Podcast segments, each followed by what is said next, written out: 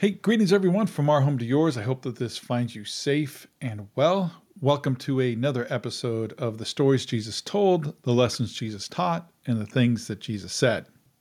Our passage for today comes from Matthew chapter 13, verses 53 through 58. And this is the story of Jesus going home to Nazareth after having preached uh, and taught some parables, doing some miracles. And he gets home and he's teaching in this local synagogue and he deeply offends them.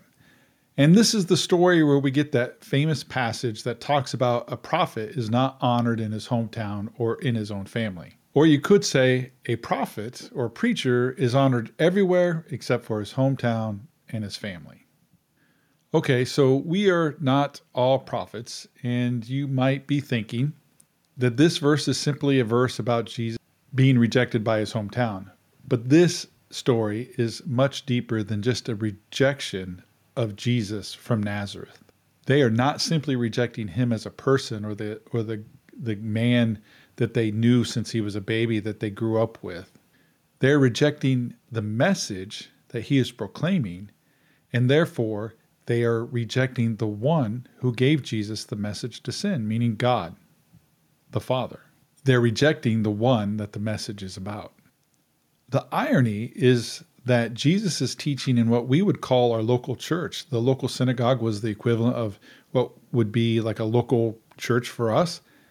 And he is teaching or preaching to his friends and family, people that he knew, people from his his town. His brothers and sisters were in the congregation. And while we don't know what Jesus was teaching there in his home church that day, we do know that it deeply offended the people.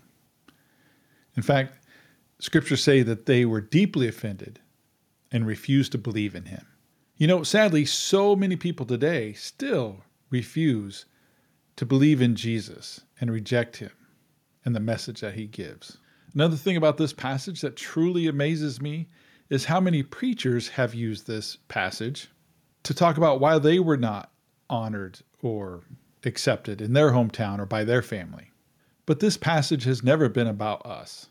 And how dare we make it about us? This passage, this statement that Jesus said, it is about the rejection of Jesus as the Messiah, the Christ, the chosen one.